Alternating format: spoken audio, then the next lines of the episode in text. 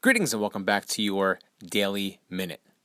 Today we celebrate the birthday of the late, great, and beloved author Theodore Geisel, who said, Today you are you, this is truer than true.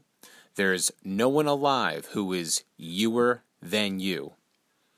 If those words sound familiar, but maybe you're scratching your head at the author's name, it's probably because you know the author by his pen name, Dr. Seuss.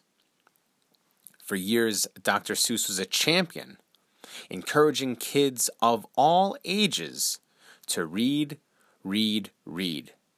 He created a fantastic world with wild illustrations and even zanier written word that captivated audiences for years and will continue to captivate audiences for years to come.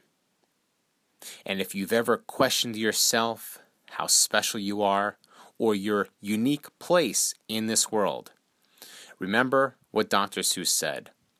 Today you are you, this is truer than true. There is no one alive who is youer than you. Thanks and be excellent. Bye bye.